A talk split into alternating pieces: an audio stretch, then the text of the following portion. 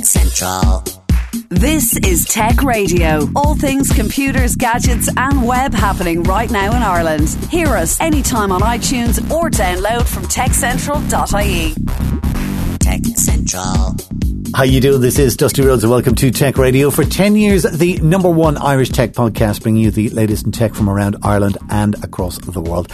Remember, as well as our show on air with R T E and online via the website or your favourite podcasting app, we keep you bang up to date on all things tech every single day with hourly updates and daily newsletters, which you can grab for free at tech central dot I E. Joining me as always is our Tech Central Editor-in-Chief, Niall Kitson. Uh, Niall, I suppose the top tech story in some ways this week is us. Yeah, it's something that affects us, and and sort of the, the tagline to our show, mm. really, that, that you read uh, at the top of the show. Exactly. So, well, we are uh, available on R T uh, Radio one Extra, which is one of their digital D A B radio stations on a, on a Friday afternoon. And of course, R T have been making headlines this week because, you know, there's they are in trouble and they need to save a lot of money. And part of that is they have decided to drop all of their digital radio stations. I know quite a few people who will miss R T Radio one Extra, which covers a lot of extra news stories and current affairs, such as our shows, uh, stuff from the B B C and public service broadcasters from around the world. Um, a lot of people are giving out about uh, R T E Gold, which is very popular. It is actually. And what I've always liked about the D A B stations is that they do plug these little niches that nobody will go near at the moment. Like I, I tuned into uh, two X M uh, and I'm I'm picking up stuff that I wouldn't hear anywhere else. And that's that's what radio should be. It should, you know, it should be a learning experience. That's that's where public service broadcasting is, is at its best. You know, it's it's not at the, you know, the, the top forty end of things necessarily. It's at the, you know, here's something you might only have heard during the, we'll say, the pirate radio heydays of, of the eighties or whatever, mm. which you were around for. Mm. So, um, yeah, I think public service broadcasting is an essential part of any functioning society. And for any public broadcasting service to be either realigned or removed completely, I mean, that's that's a massive decision. But I think you made a very important point there in distinguishing the services, because is the back end that we're using still going to be around? Yes. Now, uh, just to explain, D A B is at a very interesting juncture at the moment because the E U have mandated that every single country in the E U must have digitally enabled receivers in all cars sold from twenty twenty-one. So, say from next year, D A B is going to be available in new cars sold in Ireland automatically. And there is talk that this will be branched out to cover all radios that are sold in Ireland. Because, to be honest, most of the radios that are sold in Ireland come with D A B anyway. But the problem has been was that the recession and recovering from that is that commercial radio have not really engaged with it yet. So the industry has not moved forward as a whole. And that's why D A B has not become such a success as it has in the U K.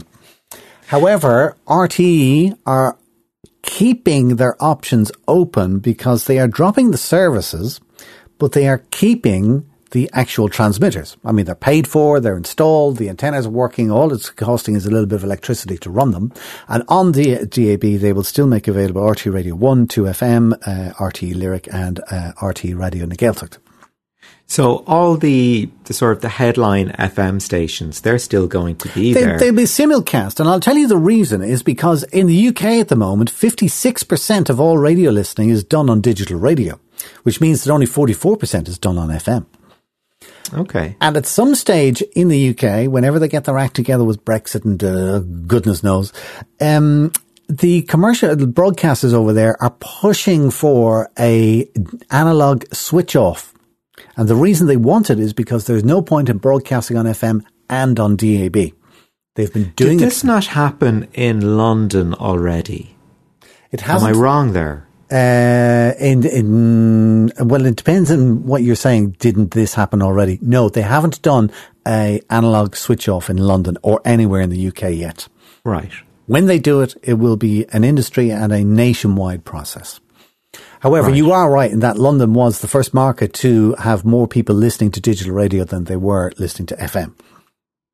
Right. I, I knew there was an important London connection, that it, hmm. it had been a, lo- a laboratory for, for something. Hmm. Just couldn't remember what it was so specifically. It's, it's, it's a pity in, in some ways, because digital does offer an awful lot of things. I mean, you said it yourself. You like listening to two X M because you're hearing music you wouldn't hear anybody else, anywhere else, and that is a public service. Uh, I know plenty of people who've got young toddlers and stuff like that, and they like listening to R T Junior, which is something that keeps the kids entertained without them having looking at a darn screen all day, which is yeah. important to a lot of uh, uh, things. So it's, it's, that's another public service. Uh, I enjoy R T Radio one Extra because it carries an awful lot of, as I say, talk programs and news programs from uh, radio broadcasters around the world. So it's great to hear various viewpoints on the same news stories. Do you know what I mean? Yeah, yeah. So it is good from uh, uh, from that point of view. And the other significant advantage of D A B is that, like on F M, one F M transmitter equals one radio station. On D A B, you can get up to twenty radio stations on the same transmitter. Okay, but here's here's a, a counterpoint to that, mm-hmm. right? From a regulatory perspective, mm-hmm. there are still only so many channels Uh, licensed in Ireland, and, and for various reasons. I mean, maybe it's content overlap, maybe it's commercial viability.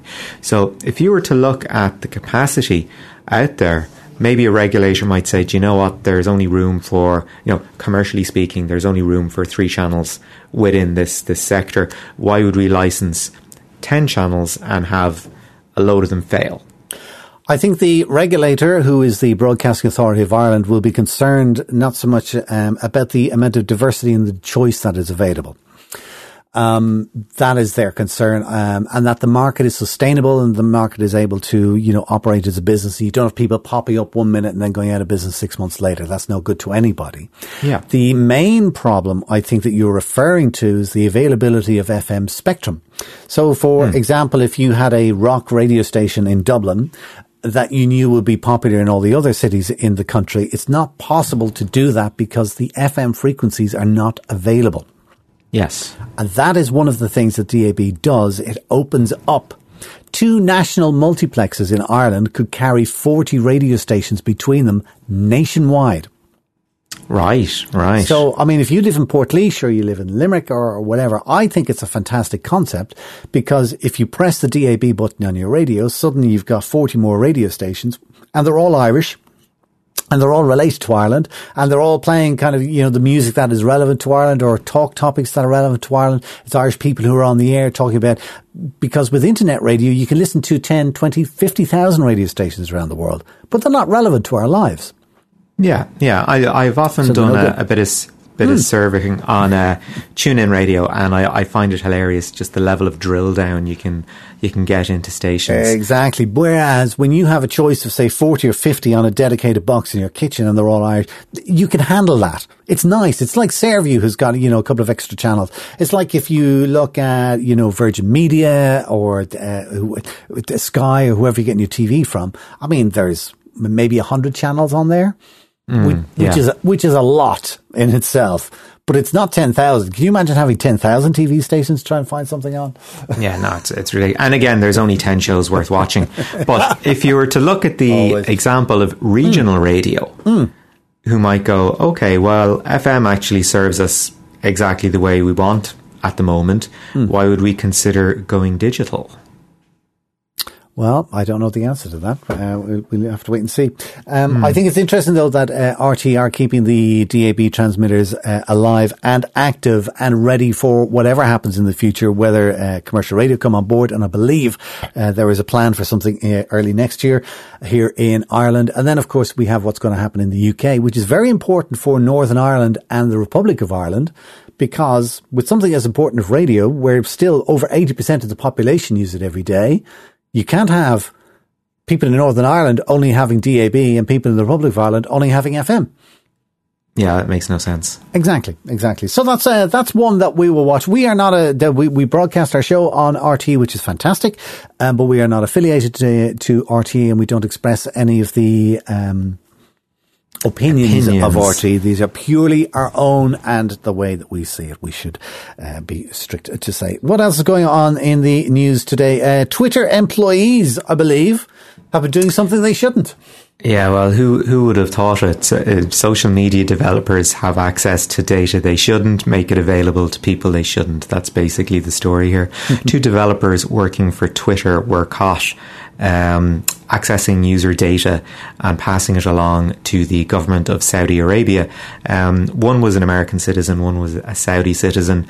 Uh, the American, I gather, has been arrested. The Saudi citizen has fled the country uh, with his wife and child. Um, I'd like to say this is something that's going to run and run, but I don't think so. Uh, I think Twitter has issued a, a sort of a, oh, this really shouldn't have happened. Um, and the American uh, suspect will be prosecuted to the full extent of the law, and the Saudis will not hand over the um, the other developer at the centre of things. That is that is my bold prediction. All right. Well, we'll keep an eye on that story. Uh, and then also, as we are, what, six weeks away from Christmas, Um, we're looking at Fitbit. Google, I believe, are interested in buying Fitbit. Why would Google possibly be interested in buying that company? Well, it's a done deal, two point one billion dollars uh, f- for what I consider the world's most useless Christmas present.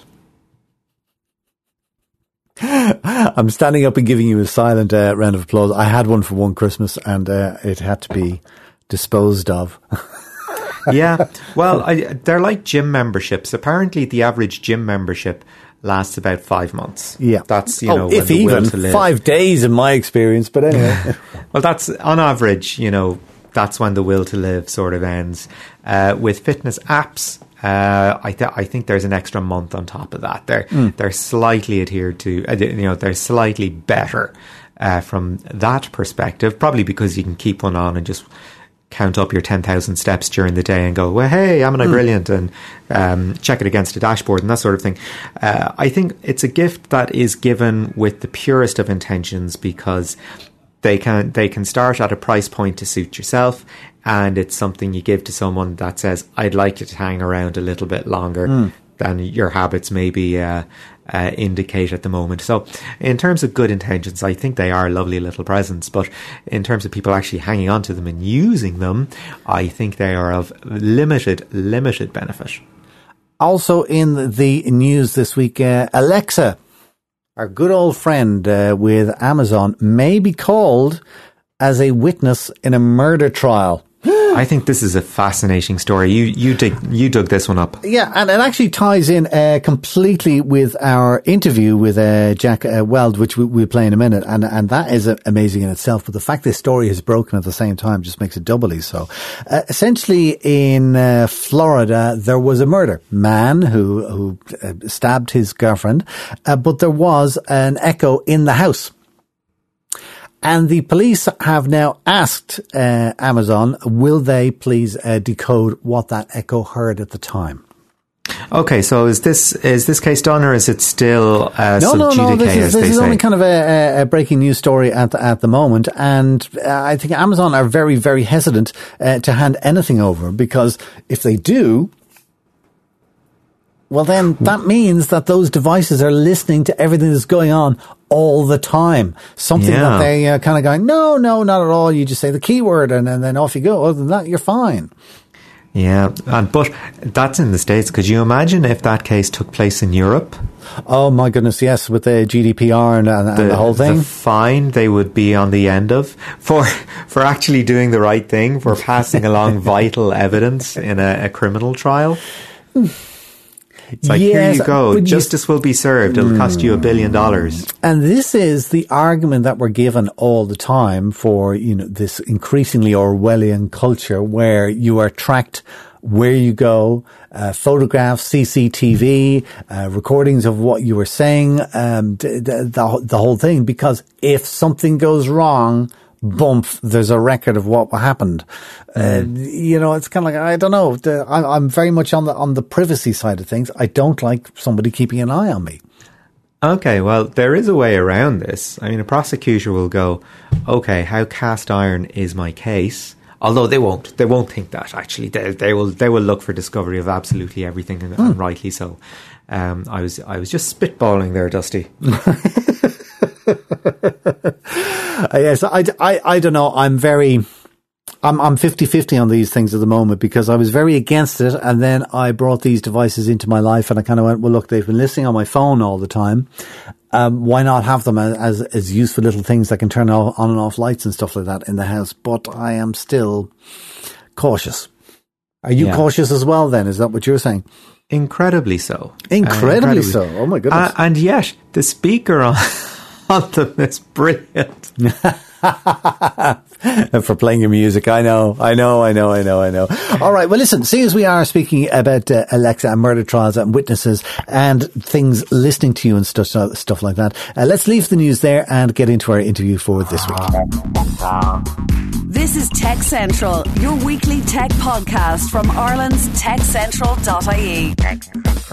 So as we've been hearing, we are getting a lot about voice becoming natural progression of how we interact with content on the web, but it faces many problems, from regional accents to entirely different languages before it's going to reach the mainstream.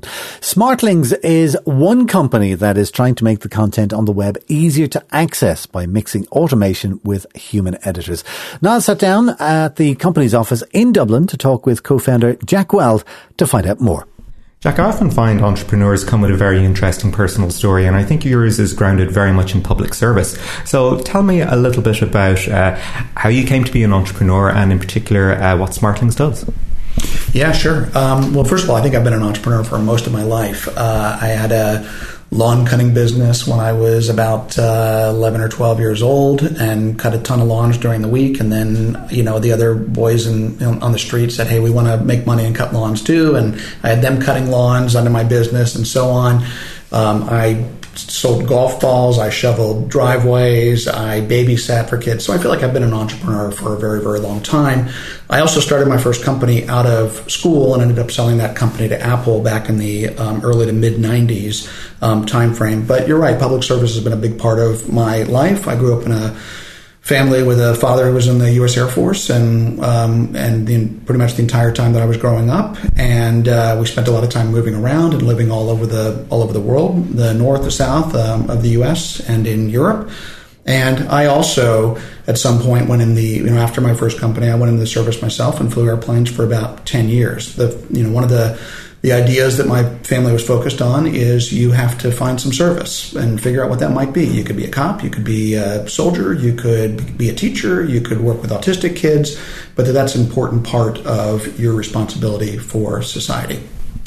I suppose when we come to Smartlings then, which is uh, sort of about the development of voice as a, a primary uh, way of um, engaging with websites, you're sort of positioning yourself as a as a facilitator, a negotiator, a, a translator.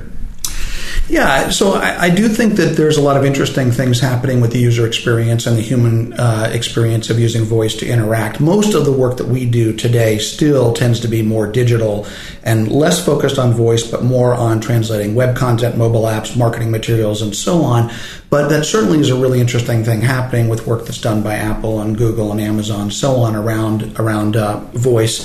Um, and I certainly know that here in Dublin, there's a tremendous amount of work on both translation, um, machine translation, and um, voice recognition and other systems that are um, associated uh, with that. And so, but I do think that those are important um, interfaces that um, that are clearly part of the humor, part of the future of human uh, interfaces. One of the big problems that we're having with uh, the development of natural language processing and, and voice is, of course, accuracy. Um, there seem to be two schools of thought out there at the moment. One is that you, you develop that cluster effect by getting as many voices as possible in the cloud uh, and let big data or, you know, uh, some other high-performance computing system look after it. Uh, or you have the on-device model, which sort of prioritizes um, the user. Um, of course, the downside being... The downside being yeah, that you have one device that's particularly au fait with one person, uh, but you have one system that is au fait with perhaps millions of people, but it does come with that G D P R caveat on it. What's your position uh, as a, a cloud-based um, service provider? Yeah, so this is a great question. And, you know, we've got a ton of companies that are all part of the Fortune five hundred and Global two thousand and very much care about security, and their customers care about security and so on with this. And there are trade-offs. When you put things into the cloud, there's the potential risk that your data might somehow be used inappropriately or could have a security problem and so on. And when you have it on device, um, you may be limited in, in the computing power of the device or the platform or the algorithms that are being used for this. So there's always a trade-off on this. I think what we find, though, around translation, and particularly translating digital content, is that more often than not, it's something that's even less high-tech than putting it into a cloud-based machine learning platform and so on. It's things like context. It's things like, you know, somebody who's trying to translate a word or a phrase. And just to use sort of a trivial example of this, if I were to ask you to translate, you know, I went into a bank, you might say, well, I guess you went into a bank to use an A T M and get some cash, but it depends on the context. If I was talking about a, a flying article, maybe I've turned my airplane. If I was a, a sailor, maybe I'm having a really bad day, right? So all of this context matters, and more so, I think, than the compute power of trying to find, you know, the, find tons of data and tons of voices to try to drive this, oftentimes really understanding how this content is going to appear inside of a mobile app, inside of a website, inside of marketing materials can lead to much better translation. And that's those are the things that we focus on. And that's where the human element uh, remains paramount as well. Definitely. So, you know, a big part of what we do as a company is we help companies to connect with other people around the world. And at some level, this is the most basic form of personalization. You have a high-quality product or service, and you're trying to sell it to me. It's important that you communicate to me in the language that I prefer. I don't speak Chinese. If I if it was the best product in the world, I wouldn't have any idea what it meant if I went to a Chinese website. And so if this really is about humanity, it's about connecting people and making sure that your high-quality product or service can get in the hands of people, and it's important to make that happen. You know, right now, the most important content is still translated by human beings. Now, they may use machines to help them. They may use a machine translation to get them started. They may use a computer-based uh, uh, translation tool to help them with that process. But the most mission-critical or content that's designed for connecting with humans and emotional appeal around marketing content is still translated by humans today. So when you're looking at growing your own operation in terms of bringing in human editors, what kind of language skills do you find are, are particularly difficult to fill at the moment? Well, I think a big part of it is the expertise in a particular product or service. And so if you were translating really technical legal content, pharmaceutical content, uh, aerospace content, Uh, something along those lines, then you may have a more difficult time understanding what that content is, no matter what your language skills are. Now, there are ways to combat this. In fact, um, many of the translators that we work with who are focused on those types of verticals, they spent a lot of their career actually working in those fields before they became translators. They happened to be bilingual or trilingual, and they were able to work on that Uh, translation and language skill process after they learn those different parts of it. But any type of specialty content like that is going to naturally be very challenging. Now, more generalized content, marketing content, training materials, and so on, a big part of the way that we help with that complexity is understanding the customer's style, how they communicate. You can imagine that a B two C company with a software platform for teens is going to be very different than a legal uh, law firm and how they communicate from a style perspective, but also really understanding their key terminology. Every single business has a glossary or a term base of their most important words and phrases that describe themselves. And usually it's not five words, it's five hundred words and phrases to be able to do that. And so one of the things that we do is we use a machine learning, artificial intelligence approach to extracting all of that content out of their rich corpus of content that they're translating and be able to say, hey, we think these are the five hundred most important words and phrases. Let's get agreement on how they should be translated into French or German or Japanese or whatever the languages are, and then help the translator to gently enforce to make sure that those terms are being translated consistently from there. So do you find that then keeping translators uh, up to speed on their, their own technical fields then is as important as the language skills themselves? Absolutely. I mean, if you're going to be a translator, number one, it means that you are using your language on a continuous basis. In fact, when we work with a French translator, typically he or she lives in France, maybe in Paris. If we're working with, you know, a Spanish translator, he or she might live in Argentina because you want to be you want to be living in the language. You want to understand language is so malleable, it changes constantly. You want to be in a position where you're using that language every single day, but it's also really important to continue that education process in whatever that field may may be, whether it's travel and hospitality or whether it's something like pharmaceutical or aerospace. it's really important to continue that. And we see this in other fields. We see it with continuing legal education for lawyers. We see it in training that, that uh, continues for doctors and so on. Same thing happens with translators.